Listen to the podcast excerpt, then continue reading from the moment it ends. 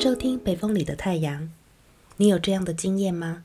为了让讲师的提问不能冷场，事先安排几个会主动举手说话的人，这样讲师在问问题的时候，就一定会有人回答。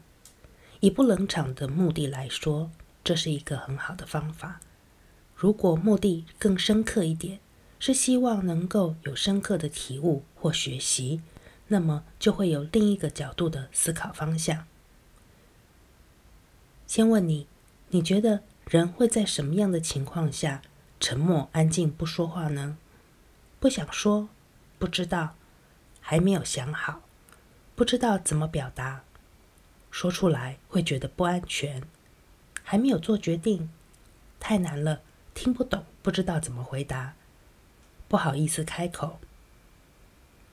依照上面这些状况，如果在以上的心理状态下被强迫要求开口，你觉得说出来的会是什么样的内容？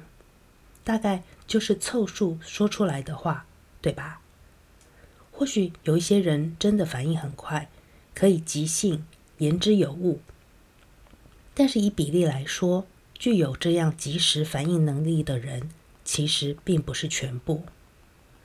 如果一个人还在思考消化，发言的机会却被暗装说走了，那么他在那么一瞬间，思考学习的机会就被剥夺了，少了生成沉淀的机会。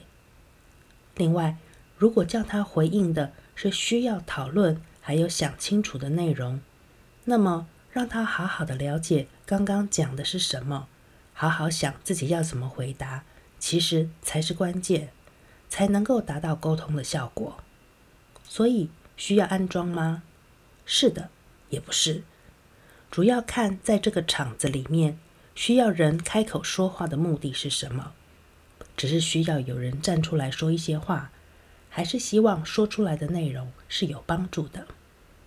谢谢你收听《北风里的太阳》，我们下次见。